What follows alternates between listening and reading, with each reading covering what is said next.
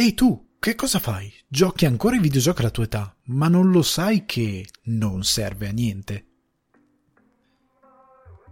Il pezzo che sentite in sottofondo è Strange Days di Da Beast e io sono Alessandro Dioguardi vi do il benvenuto su Non serve a niente, rubrica di Sul divano di Ale dedicata al gaming. Come al solito ragazzi sono mega contento di avervi qui con me, ormai credo vi sarete abituati al cambio di introduzione. Questa settimana abbiamo una puntata un pochettino più frenetica, nel senso che abbiamo qualche news in più, abbiamo una mezza recensione, una sorta di prima impressione perché non ho avuto modo di approfondire eh, il titolo che è Road 96 di DigixArt, non ho avuto modo di approfondirlo in altre meccaniche, però vi dirò già cosa secondo me è una prima, diciamo, run non è ottimale del titolo e cosa secondo me è buono di questo titolo però abbiamo come dicevo tante news, tante chiacchierine da fare e cercherò di essere come al solito bello croccante, bello frizzante, eh, anche se in questi giorni non ho videogiocato tantissimo, devo dire la verità, sono stato un po' impegnato, ho avuto anche un brutto infortunio. Ecco, più che altro ho videogiocato ma in modo molto lazy, nel senso che eh, ecco, chiacchiera a caso. Questa settimana allenandomi mi si è risvegliato un vecchio infortunio. È stato il classico caso in cui sei lì, chi magari è sportivo e ascolta lo sa. Stai facendo quello che devi fare, fai un movimento, si triggera quel dolorino che conosci benissimo e in quel momento dici mi sono fatto male e mi sono fermato. Ero tra l'altro, come capita sempre in queste cose, praticamente a fine allenamento. Ero sostanzialmente a fine allenamento e patatracchete, è successo quello che non doveva succedere, che non succedeva da circa due anni, indicativamente dall'ultima volta che mi è capitata questa cosa. È un infortunio alla schiena eh, che mi impedisce di ovviamente fare pesi, fare box perché ehm, stavo facendo box e, e con i movimenti di torsione della schiena. È capitato questa cosa più che altro tra l'impatto del pugno e la ripercussione del colpo. È stata una serie di cose perché mi ero già fatto male mentre facevo un mezzo allenamento con, eh, con i pesi. Quindi l'unica cosa che potrò fare probabilmente nelle prossime settimane è un po' di corsa. Comunque, tornando all'argomento principale che sono i videogiochi, essendomi infortunato, eh, in questi giorni nel, nei momenti di, diciamo, di, di, di stacco, eh, non avendo gli allenamenti da fare, eh, ho videogiocato un po' di più e mi sono dedicato al completismo di Miles Morales. Eh, mi è risalita la scimmia di Spidey, eh, anche perché sto rileggendo il fumetto, cioè alcuni fu- sto recuperando alcuni fumetti che avevo lasciato indietro in questi, eh, in questi giorni. Mi è risalita la scimmia, ho detto non avevo completato alcune cose secondarie, ho detto ma cosa facciamo? Gli diamo, gli facciamo fare un giro a questo Spidey, anche se ha delle, delle mio dio, ha dei, delle secondarie, non delle missioni secondarie, delle, dei costumi secondari veramente orrendi. Quelli di Spidey sono molto più ispirati. Quelli di Miles Morales ce ne sono alcuni che sono di un brutto, ma di un brutto e di uno sciatto. Ce li anche Spider-Man alcuni secondari veramente brutti, tipo quello dello Spider Cyborg, è veramente brutto e inutile.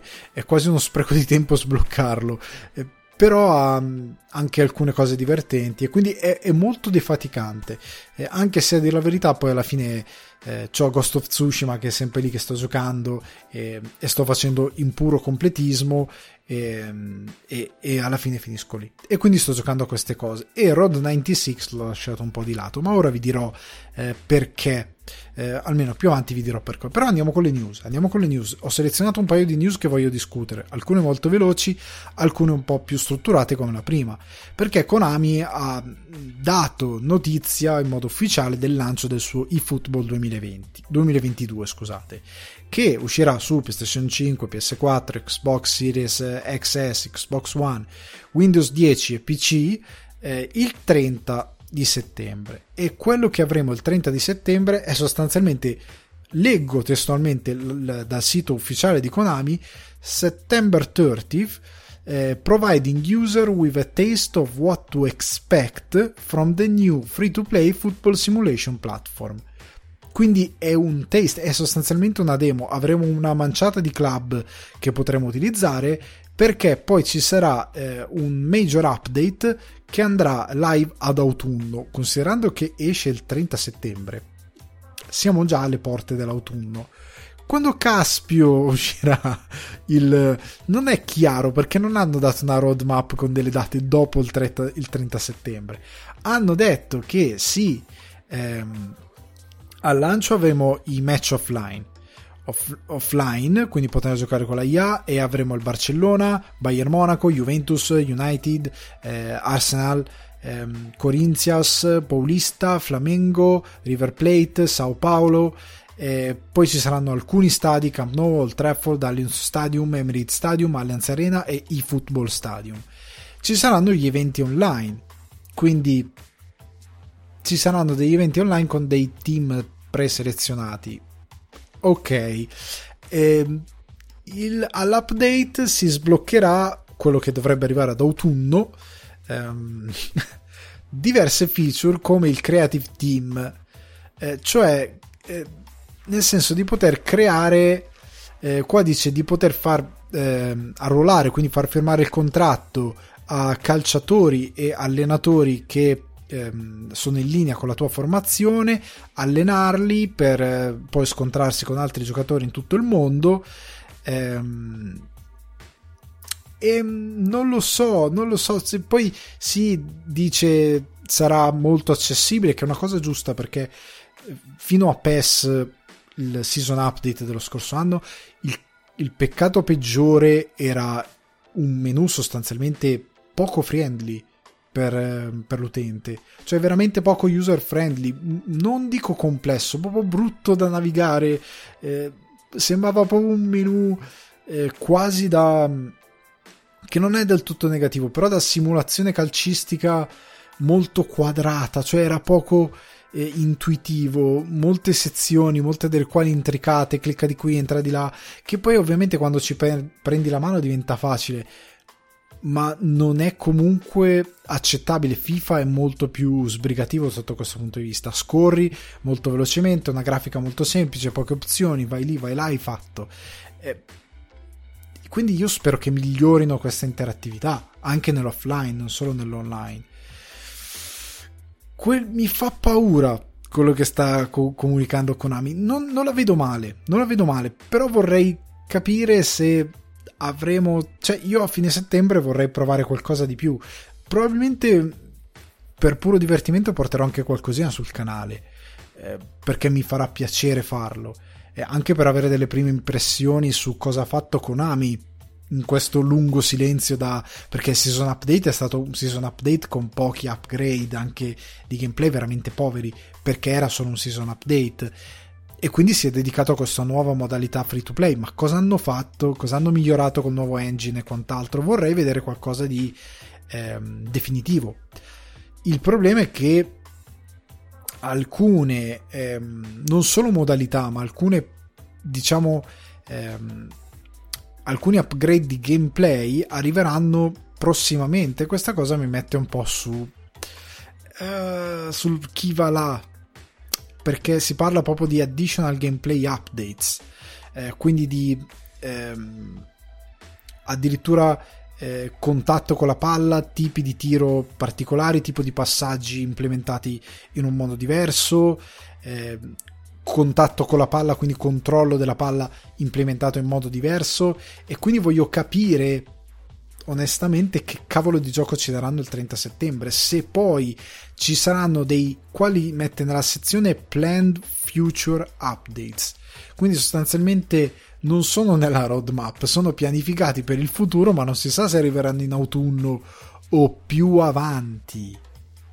E questa cosa mi fa tanto paura perché vuol dire che probabilmente non hanno effettivamente finito di sviluppare, non avremo il, il PES sviluppato al 100% come lo vogliamo. C'è da dire che la Konami te lo aspetti, cioè Konami che è una compagnia che punta a fare il soldo in modo veramente arrogante, te lo aspetti. Ti aspetti anche questa cosa da un free to play, ma te lo aspetti da un free to play sviluppato da un, cavolo da una software house indie, ma io credo che anche una software house indie non caccerebbe un free to play che non ha delle meccaniche di gameplay basilari come nel calcio passaggi, tiri in porta, controllo della palla, sviluppati al 100%. Cioè al massimo ti possono dire guarda, tra sei mesi tiriamo fuori una modalità ehm, diversa, tipo il calcetto, tiriamo fuori una modalità calcetto che avrà delle meccaniche di gameplay da, da calcetto, da street football diverse. e quindi arriveranno quando verrà sbloccata quella modalità. A quel punto posso dire ok, va bene, mi sta bene. Tanto nel frattempo io gioco al mio gioco di calcio, tra che è una cosa che mi piacerebbe vedere. Un calcetto, non una cosa ridicola come lo street di FIFA, una cosa sviluppata bene, che richiede le skill del giocatore. Eh, mi piacerebbe vedere una cosa del genere, mi farebbe proprio piacere. Ma al di là di quello, se io vorrei un titolo che è finito, almeno nelle meccaniche base, non che mi dice guarda tra sei, tra, oddio, sei mesi magari spero di no, però tra 3-4 mesi, 2 mesi ti diamo delle meccaniche aggiuntive, io devo arrivare a Natale per avere il gioco finito, o forse dopo Natale, io non so come attirerà il pubblico, se poi arriveranno, no, ho paura di questa cosa di Konami, perché stanno entrando in un terreno molto pericoloso e voglio capire come faranno soldi perché è sempre questo la, la trappola. In che modo? Nel senso che loro parlano di free update con la modalità creativa, ma non vedo qua eh, master e quant'altro. Non se ne parla molto. Il che vuol dire che sarà una cosa a pavimento, che è una cosa che mi aspetto, ma quanto? Comunque ci sono un sacco di update sul sito di Konami, qualche specifica che non sto qui a sbrogliare perché non voglio fare una puntata eccessivamente dedicata ai football e a un calcistico che magari a molti di voi non frega assolutamente niente. Quindi ragazzi, state solo... Eh, la mia opinione è che io ho un po' paura di cosa sta facendo Konami, ho un po' paura di come sta comunicando. La comunicazione dei giapponesi non è mai cristallina, non è mai ottimale. Ho un po' paura del tipo di gioco che ci consegneranno il 30 settembre tra meno di un mese, tra 20 giorni indicativamente, poco più di 20 giorni, e ho paura di cosa dovremo aspettarci eh, per i successivi mesi, cosa mancherà, ma più che altro sono eh, contento di sapere che Konami sta lavorando su alcune migliorie che effettivamente sono state eh, sono stati dei difetti e sono stati additati verso le precedenti versioni eh, del loro brand, cioè un menu che deve tornare a essere più user friendly. Io non dico di copiare quello di FIFA, vieni fuori con qualcosa di nuovo. Cioè, io lo dicevo in passato, dicevo, è un calcistico. Fammi respirare l'aria del, dello spogliatoio. Cioè, io non lo so quanti di voi hanno giocato a calcio, anche amatorialmente, eh, nel senso nelle squadre di paese. Non, non dico che dovete essere stati in Serie C però anche nelle squadre di paese, anche se avete, avevate una squadra di calcetto con gli amici, comunque se avete giocato, cioè ovviamente in un campionato, non eh, il sabato, comunque nel senso se avete un minimo avuto un contatto con il calcio giocato vero, dammi... Eh, la cosa che tipo ad esempio mi piaceva più dei vecchi FIFA, FIFA 10, FIFA 11, era quella cosa che tra un menu e l'altro, prima di entrare in game, eh, durante il caricamento avevi quel tuo giocatore eh, che potevi usare con l'inquadratura diventa un mito, diciamo, eh, per provare i tiri, per tirare in porta. Quella cosa lì mi piaceva un sacco ed era nel campetto di allenamento. Ti dava il senso di calcio. Sono in un campo di allenamento a provare a tirare in porta, a provare i trick. Quando hanno spostato tutto, tipo nelle ultime versioni che ha l'inquadratura classica da partita, che devi fare i trick, quelli degli allenamenti di quando alleni appunto le skill dei giocatori. Ho detto che schifo, che schifo, che cos'è sta roba? Dammi un gioco di calcio divertente, voglio fare il cretino. Cioè, io a volte passavo 5 minuti, anche se aveva già caricato poteva andare avanti, passavo 5 minuti a provare magari dei trick, a provare a saltare il portiere, a provare un tiro a giro, a provare eh, il trick quello per alzare la palla e tirare al volo, ehm, una rabona, un sombrero, a provare qualsiasi cosa che poi mi poteva essere utile in partita.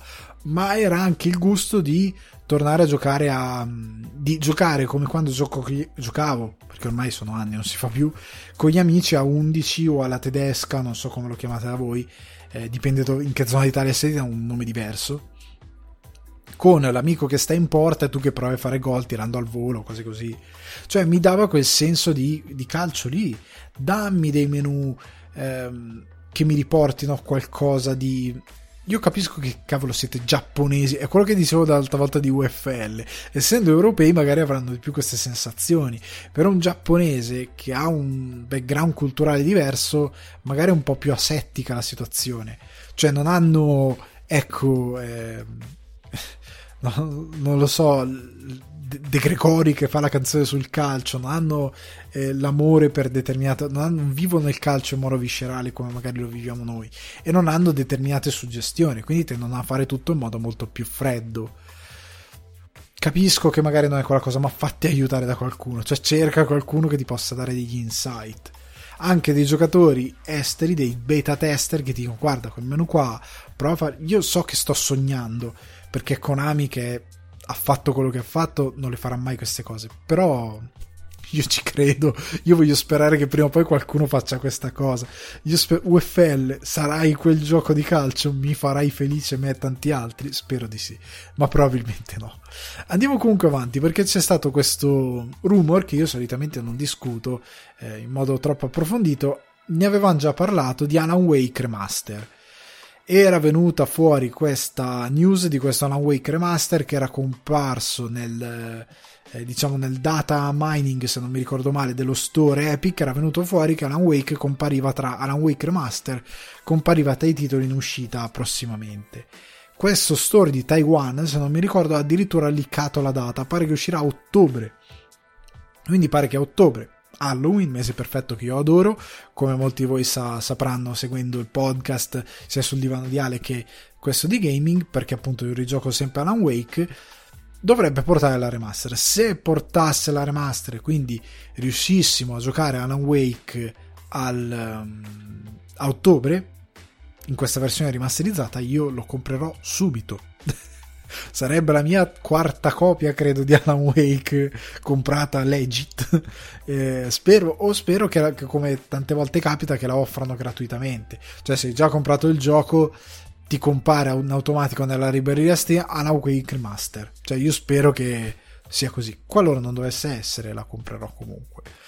Andiamo avanti con Meds Max.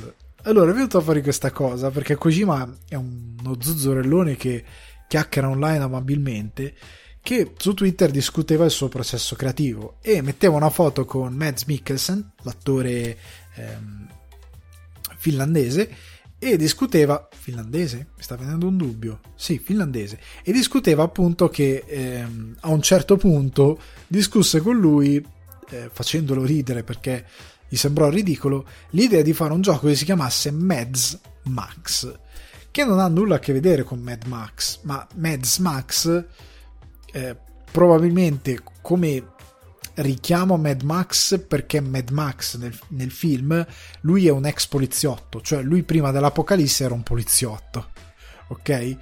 e il gioco di Kojima sarebbe dovuto essere un buddy cop ambientato in un futuro non troppo distante, non post-apocalittico, semplicemente un futuro non troppo distante. E aveva discusso questa cosa con Mikkelsen perché voleva incentrare il gioco tutto su di lui, con lui protagonista assoluto, e lui rise perché c'era questo titolo Mads Max. Però considerando come hanno scritto molte testate, considerando come Kojima dai nomi, Die Hardman, eh, Big Boss, anche Big Boss se ci pensate, è un nome veramente camp, cioè perché nei videogame il, il, il boss di fine livello. Lui ha chiamato il boss di fine videogioco Big Boss. Cioè, capite la cosa? Non, non so se è stato quello la vera ragione, però fa molto ridere. Cioè, se ci pensi a livello videoludico, anche Die Hardman, eh, i vari personaggi, eh, che esistono nei, nei, videogame di Kojima sono, hanno sempre dei nomi assurdi. Quindi questo Mads Max io l'avrei voluto vedere, cioè avrei voluto vedere cosa Kojima avrebbe tirato fuori. Semplicemente perché, eh, ripeto, io amo nel videogame come in tanti altri mezzi la possibilità di andare di follia, completamente. Eh, per questo amo, non vedo l'ora di giocare Psychonauts 2, che che è uscito. Eh, non vedo l'ora di giocare ehm, appunto eh, il ehm, oddio ehm, No More Heroes 3. Non vedo l'ora di giocare titoli pazzi tipo Conker, cioè roba fuori di testa. E Kojima, quando fa i suoi titoli, non ti annoia mai. Cioè, ma anche Death Stranding ha delle cose eh, che non ti annoiano per motivi diversi, ma sempre qualcosa di assurdo nel mezzo che ti strizza un po' l'occhio a te giocatori e ti fa divertire. Cioè, Death Stranding forse è quello più serioso. Però tra i vari Metal Gear si è visto come Kojima ha sempre un occhio di riguardo per il divertimento del giocatore e per comunicare con il giocatore attraverso il gioco. Mads Max poteva essere occasione per portare magari un titolo puramente di intrattenimento e avere finalmente un erede di, eh, di Max Payne. Cioè, finalmente un gioco con un poliziotto protagonista, magari un po' noir, Mads Max fuori di testa. Poi, poi Buddy Cop, quindi eh, ai buddy, buddy movie, quindi la coppia di, eh, di, di, di, poliziotti che investiga sui casi insieme, poteva essere magari un titolo co-op, cosa ne sappiamo? Non si sa cosa poteva essere, però l'idea è molto suggestiva. Oltre al fatto che a me Mikkelsen piace un sacco, cioè ha una faccia incredibile, lo amo, è un bravissimo attore e quindi è un po' un rammarico che non esista questo videogioco. Comunque, rimanendo sempre con Kojima, è venuta anche la, fuori la, la questione di eh, Death Stranding 2 perché Norman Reedus era intervistato da questo ehm, outlet cinematografico eh, portoghese, non portoghese scusate, brasiliano se non ricordo male, che si chiama Doro Cinema nel quale gli chiedevano chi avrebbe vinto in una maratona. Questa domanda abbastanza insolita, ma non so il contesto dell'intervista, magari era molto giocosa, tra il suo personaggio di The Walking Dead e Sam Porter Bridges di Death Stranding e lui ovviamente ha risposto vabbè tutta la vita Sam Porter Bridges cammina per tutta l'America a piedi c'ha gli esoscheletri vincerebbe sicuramente lui. E poi ha, si è lasciato andare il fatto che leggo testualmente credo che faremo un secondo Death Stranding il gioco in trattativa in questo momento quindi yay. Allora a questo punto si è accesa una lampadina nella mia testa come in quella di molti altri, ovvero ma non è che il titolo che Kojima ha proposto a Sony e che è stato rifiutato da Sony e che invece è stato mh, è in trattativa con Microsoft e Death Stranding 2 perché il 2 luglio si era data notizia appunto del l'avevo, l'avevo data io tramite l'account nsn underscore non serve a niente che potete seguire su Instagram. Il 2 luglio avevo dato questa notizia per la quale era venuta fuori ehm, che c'era una firma di una lettera di intenti tra Hideo Kojima e Microsoft. Questa firma sostanzialmente, la lettera di intenti è un primo accordo formale tra le due parti riguardo un, una trattativa e da lì, dopo che si firma questa lettera, si va effettivamente con gli avvocati delle due rispettive parti a definire i dettagli dell'accordo e eventualmente a siglarlo. Questa notizia era arrivata da un report di GamesBeat e si riguardava questo titolo che doveva sfruttare tecnologie di cloud gaming che Kojima aveva proposto a Sony che Sony aveva rifiutato. C'era stata la conferma che Sony avesse rifiutato un titolo di Kojima. Che fosse un titolo cloud gaming aveva molto senso considerando quanto Sony sia indietro, perché abbiamo da un lato Microsoft che sta già lanciando il suo servizio di cloud gaming che tanti dicono è ingiocabile per molte cose perché lì il lag eh, dei comandi, la latenza è terribile, eh, molti titoli sono veramente ingiocabili, eh, però hanno il servizio, hanno tutto in piedi, hanno un, um, una struttura per offrire questa cosa, lo stanno studiando da molto tempo mentre invece Sony è piuttosto indietro e lanciare un titolo che si fonda sul cloud gaming quando non hai eh, i mezzi per poterlo supportare è una follia. Quindi, s- quindi l'idea, l'idea che possa essere Death Stranding 2, considerando come lavora Kojima, è molto papabile, è molto possibile. Perché Kojima, quando fa dei, dei capitoli 2, o comunque quando porta un nuovo titolo, non, si, non fa mai il sequel tanto per farlo, tipo il famoso Bioshock 2. Cioè, Bioshock 2 è un titolo divertente, ma è un more of the same del primo. Cioè, copiato e incollato. È che, tragica quella cosa lì. Il creatore non era d'accordo, ma intanto l'hanno fatto sviluppare un developer, se non mi ricordo male, eh, sempre di 2K però parallelo, non erano troppo d'accordo, però l'hanno fatto. È un copia e incolla ce ne sono tanti di sequel così, fatti sul momento perché comunque dai, lo riproponiamo, alla fine ha funzionato, mandiamo avanti la storia.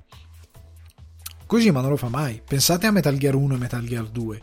l'evoluzione enorme. Pensate di Metal Gear 2 e Metal Gear 3, l'evoluzione enorme. Il 3 e il 4, l'evoluzione enorme. Il 4 è Phantom Pain. Cioè c'è sempre un'evoluzione di gameplay piuttosto importante. E anche tecnica, cioè è uno che fa anche della ricerca tecnica. Cioè Metal Gear Solid 2 c'era del motion capture. Beh, non era una cosa così comune in una produzione videoludica come lo è adesso era anche uno che si sbatte, è anche uno che si sbatte. Death Stranding che si forma, che si fonda più che altro sul, um, su questo gameplay multiplayer asincrono, in un possibile sequel, indipendentemente da quale che sia la storia, ha senso che Kojima vada a trovare un nuovo sistema di gameplay che possa evolvere i concetti del primo Death Stranding e che nel secondo avranno una valenza diversa perché è successo quello che è successo alla fine del primo, il cloud gaming che venga utilizzato ha senso. Da un lato sarebbe una follia per Sony, cioè tu hai avuto una proprietà intellettuale forte con un nome forte e che il nome forte nel tempo moderno si vede da quanti non vedono l'ora di vederlo, far, di vederlo fallire. Perché c'è anche questo dato che è un dato e che non è una mia opinione quando è uscito Death Stranding e c'erano le prime voci di Sony insoddisfatta per le vendite, c'era gente che si toccava più mani ovunque online. Questo ovunque ovviamente da ridimensionare, come sappiamo tutti, il discorso delle voci online che contano relativamente, però c'è tanta gente che non vede l'ora di vedere fallire Kojima, come non vede l'ora di, fall- di vedere fallire Naughty Dog con un nuovo The Last of Us la gente schiuma per veder fallire uno che in verità è molto in alto e molto bravo. Purtroppo, perché come società facciamo schifo, però e come ambiente videoludico facciamo schifo. Eh, però sta di fatto che la verità è che tra PC e PS4, questa è una notizia data qualche mese fa, al 31 marzo 2021, da quando è uscito il titolo, Death Stranding ha venduto 5 milioni di copie, quindi è venduto bene. Cioè il responsabile marketing ha detto abbiamo venduto bene. è andato molto bene il titolo. Soprattutto ehm, sono stati soddisfatti di come è andato bene su PC. Quando è arrivato su PC ha venduto molte copie. E ora che uscirà su PS5 il 24 settembre, se non ricordo male, con questa nuova eh, Director's Cut che secondo me macella un po' il videogioco, che però è chiaro il motivo per cui è stata fatta e per cui sono stati fatti questi up- upgrade, perché chi l'ha già finito, magari chi si è già fatto due run, una terza run o una seconda run, con questi upgrade se la fa molto volentieri. Tipo, io non ho fatto una seconda run, stavo pensando di comprarlo su PC, ma quando ho visto la versione PS5 ho detto mi fermo, non faccio niente. Quando potrò permettermi una, di comprare una PS5, non tanto economicamente, ma anche perché non la trovo, mi pierò Death Stranding e mi farò una seconda run con tutti i cambiamenti del caso. Sarà un, un'esperienza completamente diversa, però sarà divertente farla. Ok? Avevo pensato questa cosa. Quindi è un titolo fatto per quello. Non è un titolo fatto per. è anche fatto per avvicinare un nuovo pubblico, magari in vista di un secondo. Però se Sony lascia andare via il pubblico, lo fa andare a Microsoft perché Kojima fa in trattativa con Microsoft, considerando che eh, Norman Reedus ha detto il videogame in trattativa, potrebbe essere questa la trattativa di, della quale stiamo parlando. È molto probabile, è specula- pura speculazione, ma è molto probabile mettendo insieme questi eventi molto ravvicinati dei quali si è parlato in questi mesi. Certo, è chiaro che questi accordi che Kojima sta prendendo, da quando ha lasciato Konami ed è un eh, developer indipendente con una sua production, questo lo rende libero. Cioè lui non ha un accordo di esclusività con nessuno. Cioè può sviluppare per Microsoft, ma può sviluppare comunque per Sony. Quindi non è detto che questa produzione con Microsoft lo allontani da Sony. Ok.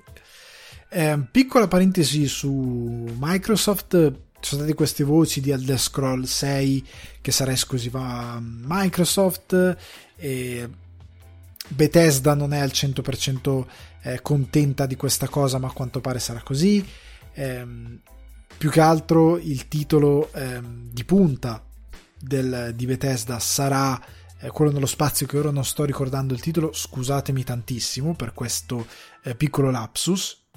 E, e, che invece no, lo voglio, lo voglio, trovare Starfield. Ok, Starfield mi stava venendo, stavo impazzendo. Starfield che sarà completamente esclusiva a Microsoft, quello un po' si sapeva. Eh, però altri titoli pare saranno come Elder Scroll, ehm, saranno totalmente Microsoft, pare. Ma c'è la possibilità, sempre la discussione, che possa essere un'esclusiva temporale, magari un anno, sei mesi, cosa ne so, per poi arrivare anche su PlayStation.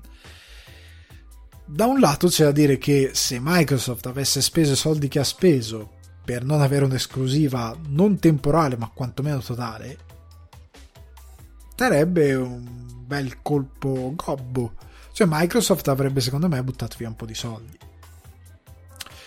Perché anche se la loro eh, war, diciamo, alla concorrenza non è unicamente sulle esclusive, ma è sui servizi, Game Pass, cloud gaming e quant'altro, perché loro continuano a ribadire non ci interessa eh, che, che, se comprate Xbox o meno, l'importante è che usiate i nostri servizi, è molto indicativa del, del loro pensiero.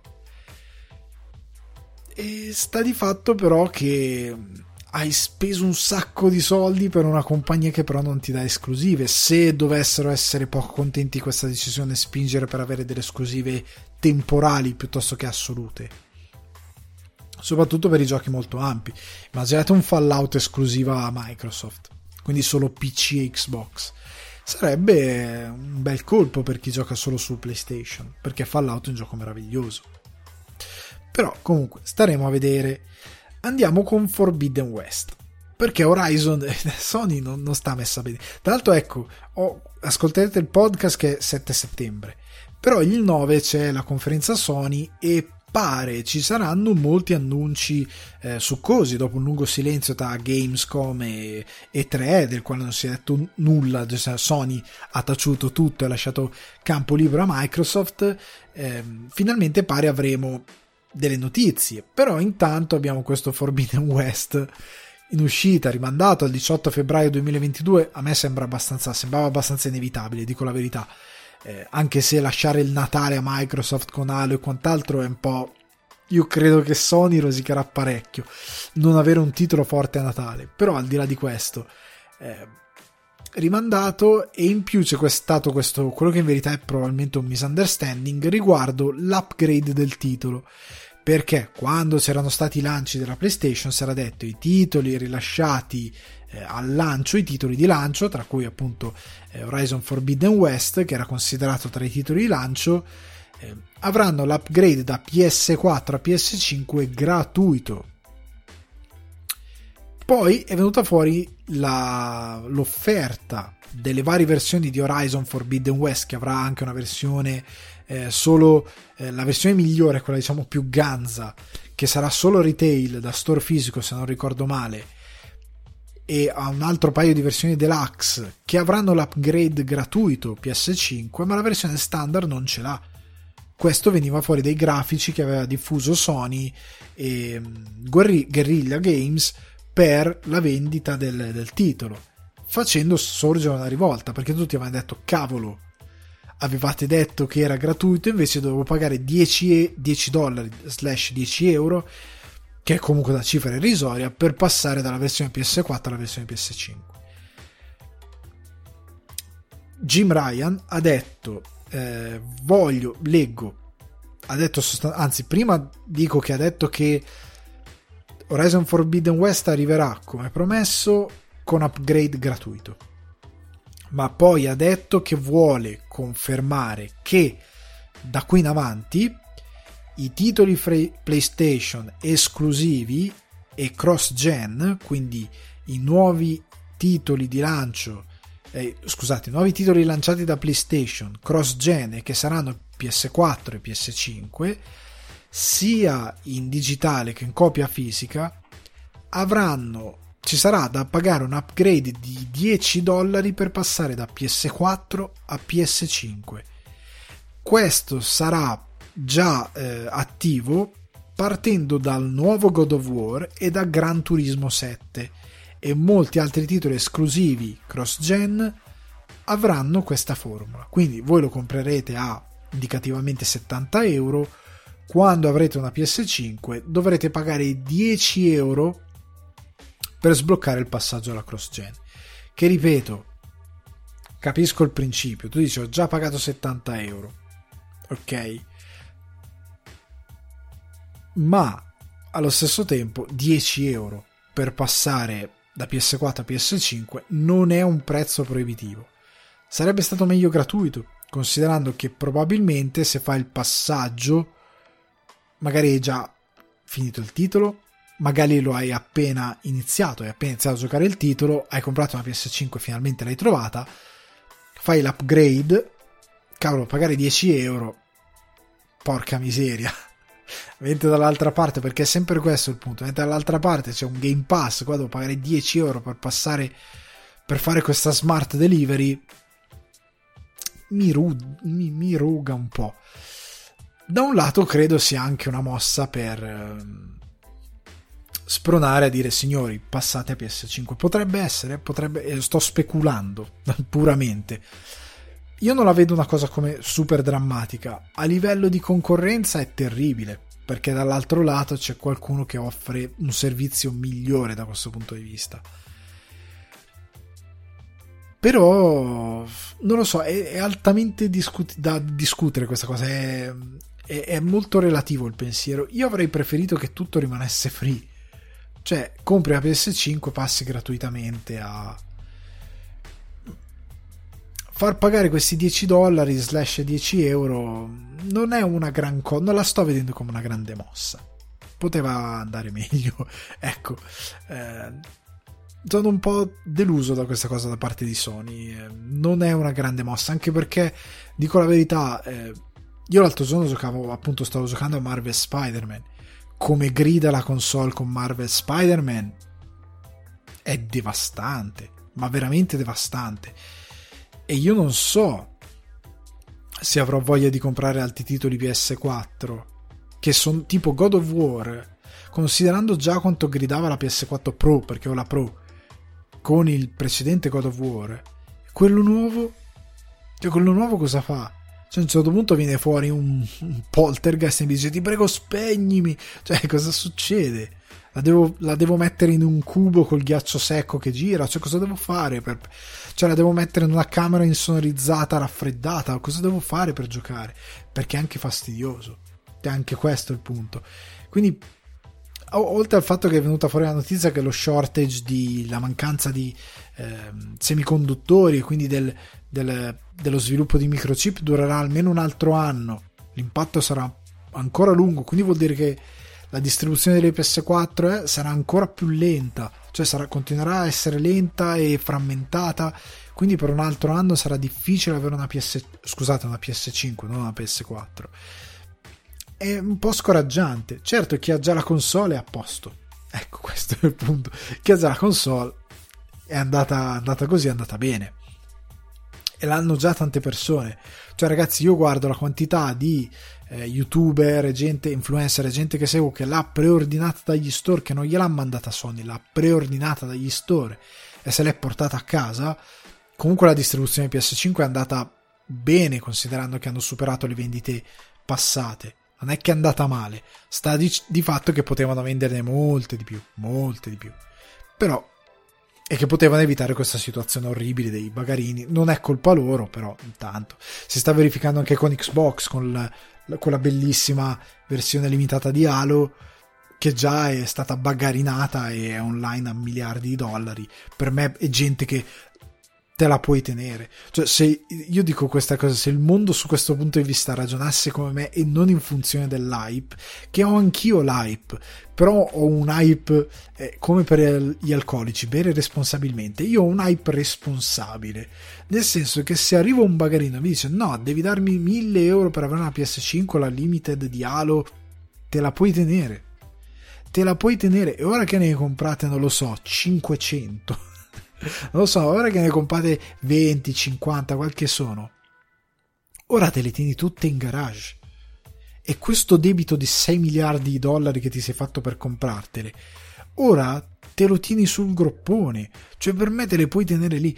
Io, spererei che i videogiocatori avessero questa furbizia e questa cattiveria di dire non è per Sony o per Microsoft, ma per te te la puoi tenere. Come quelli dei concerti, io non ho mai comprato un biglietto da un bagarino. Cos'è il concerto? Costa 70 euro, tu me lo rivendi a 250 mi perdo il concerto. Dico la verità, mi perdo il concerto. Non, non, mi vale la pena, soprattutto se non sei un.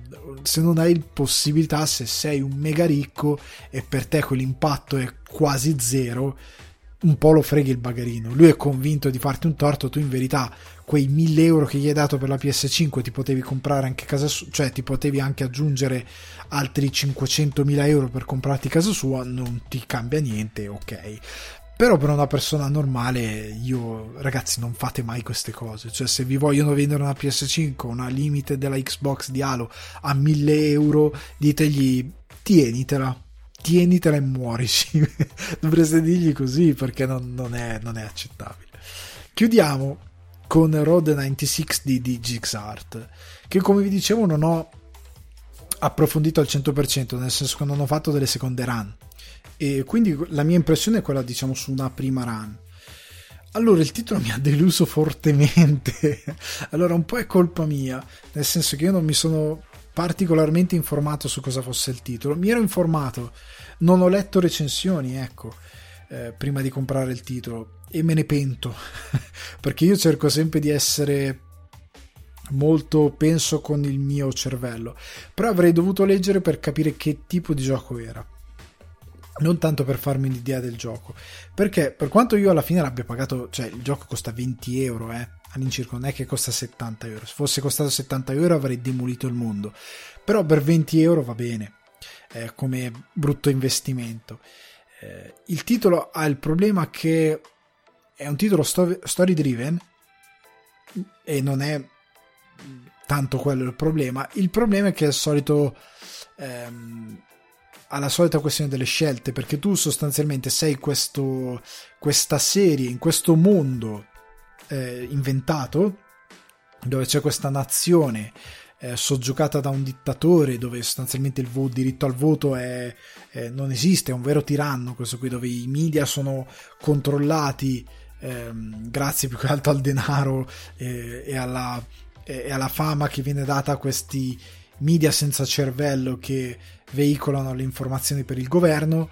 Eh, ci sono questi ragazzi che l'unica cosa che riescono a fare è ribellarsi e scappare, eh, attraversare il confine per andare via da questo posto e sostanzialmente cercare una vita libera dalla dittatura. E tu incarni tutti questi viaggiatori. E con l'andare avanti del, di questi viaggi, ogni volta che concludi un viaggio e inizi uno nuovo, passa del tempo i viaggi diventano più difficili e i viaggiatori sono eh, sempre più provati perché magari sono in giro da più tempo e hanno diversi handicap o delle skill positive che gli possono dare ehm, rendere che possono rendere la tua possibilità di attraversare il confine sempre più eh, difficile il problema è che farete più, incontrerete sempre gli stessi personaggi, nonostante abbiate scelta se ogni volta potete scegliere se fare l'autostop, prendere, anche se non è sempre così, perché a volte avete o autostop o cammini, o chiami un taxi. Eh, l'autobus non tutti lo possono chiamare, cioè dipende da dove ti fermi sulla strada, eh, ha delle, delle cose che garantiscono varietà, ma allo stesso tempo ti, ti instradano per prendere delle decisioni ben precise. Cioè, sono delle cose che devono succedere, punto. Eh, anche se questa cosa la vorrei approfondire facendo una seconda run e prendendo alcune scelte in modo diverso. Eh, sta di fatto che eh, non ho trovato ora non ho trovato difficile cioè non ho trovato sì non ho trovato difficile il titolo cioè è molto instradato sono delle volte in cui sembra che tu non possa fallire cioè tu sto confine lo attraverserai cioè, per non riuscire ad attraversarlo devi fare veramente un casino, devi prendere tutte le decisioni più sbagliate possibili volontariamente. Altrimenti, se segui semplicemente il buon senso e giochi un minimo di roleplay, è ovvio che passerai. È ovvio che passerai. Anche se il gioco vuole darti una mezza illusione che non succederà. Però è ovvio che passerai. E questa cosa mi ha un po' deluso. Eh, questo titolo è il difetto di tutti i titoli di questo genere, nel senso che le scelte multiple, le conseguenze sono tutte molto relative, non sono quasi mai delle vere conseguenze, non hai mai un, ehm, un vero game over. E soprattutto non c'è una componente action particolarmente eh, sviluppata. È una cosa che poi voglio sapere, cercando magari di farlo in una seconda run o se mi dovesse capitare eh, con l'ultimo viaggiatore che devo affrontare fallire cosa comporta? Cioè è un game over di quel personaggio e poi vai avanti con un altro personaggio e morta lì? O ti sblocca qualcos'altro di questo mondo e approfondisci? È questo che vorrei sapere. Perché finora non ho avuto modo di provare questa cosa neanche quasi cercando di caderci. Ehm, è un titolo che apprezzo per quello che hanno provato a fare, ma allo stesso tempo ha tutti i difetti di titoli che provano a fare questa cosa. Non è così eh, davvero dinamico, non è così affascinante a livello di eh, narrativa, il mondo di gioco è molto limitato, cioè noi abbiamo queste micro micro mappe dove abbiamo queste piccole possibilità multiple, ma sostanzialmente eh, non c'è niente di davvero interessante da guardare. Ogni volta che vorresti dire ok, magari ma se vado di là non c'è un di là dove puoi davvero andare, cioè c'è visivamente ma non lo puoi raggiungere. È tutto molto chiuso. Le storie magari sono anche interessanti, ma è sempre il problema che ho io con questi giochi eh, story driven che non hanno una storia davvero così interessante da dire ok, mi appassiona quello cioè che hanno una costruzione troppo quadrata e hanno delle storie che sono eh, o eccessivamente strappalacrime o eccessivamente banali, sono, sono dei lacrima game molte volte. Questo qua non tanto, però puntano sempre a un tipo di eh, emotività molto facile, che capisco il perché, ma alla fine della fiera sono un videogiocatore, quindi vorrei qualcosa di emozionante davvero, di eccitante davvero, una costruzione un po' più complessa, soprattutto perché se è un indie magari determinate cose le puoi fare visto che mi fai un gioco story driven. Nel senso che non ti dico The Last of Us parte 2, però puntare a quel tipo di scrittura, cioè un po' più complessa, poi che il gameplay sia semplicistico me lo posso eh, accollare. Se è semplicistico e non è un binario, come mm, giochi meravigliosi narrativamente tipo What Remain of Edward Finch ma a livello di gameplay è un binarissimo dove devi stare un attimino più attento per scoprire determinate cose ma è un grandioso binario che mi ha coinvolto molto emotivamente mi ha, mi ha rovinato una sera di dicembre perché l'ho giocato il periodo di Natale e sono messo lì da giochiamo questo gioco. Mi ha distrutto una sera ero felice e sono andato a letto depresso. Bellissimo eh? cioè nel senso narrativamente molto bello però come gameplay muore e non è, è vagamente più su di una non lo so, di un, uno di quei titoli DVD dove dovevi usare le frecce del, DV, del menu del DVD per spostarti. Vorrei qualcosa di più. Road 96 per me da 0 a 10 è un 7, considerando che non ho effettivamente provato una seconda run per eh, fare dei test su dei fallimenti eh, mirati su cosa succede in determinate cose per scoprire magari qualcosa in più di trama. Ma lo scheletro di base è sempre molto limitato, molto quadrato e non ha molte sorprese a livello proprio di scrittura. Cioè ho capito la metafora politica e sociale che vogliono fare che è anche interessante, ma non è così potente. Cioè This War of Mine, pur essendo un gestionale, mo- ti, ti dà degli schiaffi eh, emotivi molto molto più incisivi rispetto a questo titolo. Questo titolo è molto all'acqua di rose, cioè quando attraversano il confine non è uno spoiler, cioè loro camminano nella luce come non lo so, una puntata di Angeli presentato da Marco Liorni, cioè hanno questa, i più giovani non sapranno cos'è, però questa cosa è cammino nella luce, proprio come i programmi, ecco, molto trash televisivi dove si parla di angeli e cose di questo tipo, cioè sembra settimo cielo a un certo punto. È, è, è un po' troppo, cioè per me è un po' troppo, cioè volevo qualcosa di un attimino più...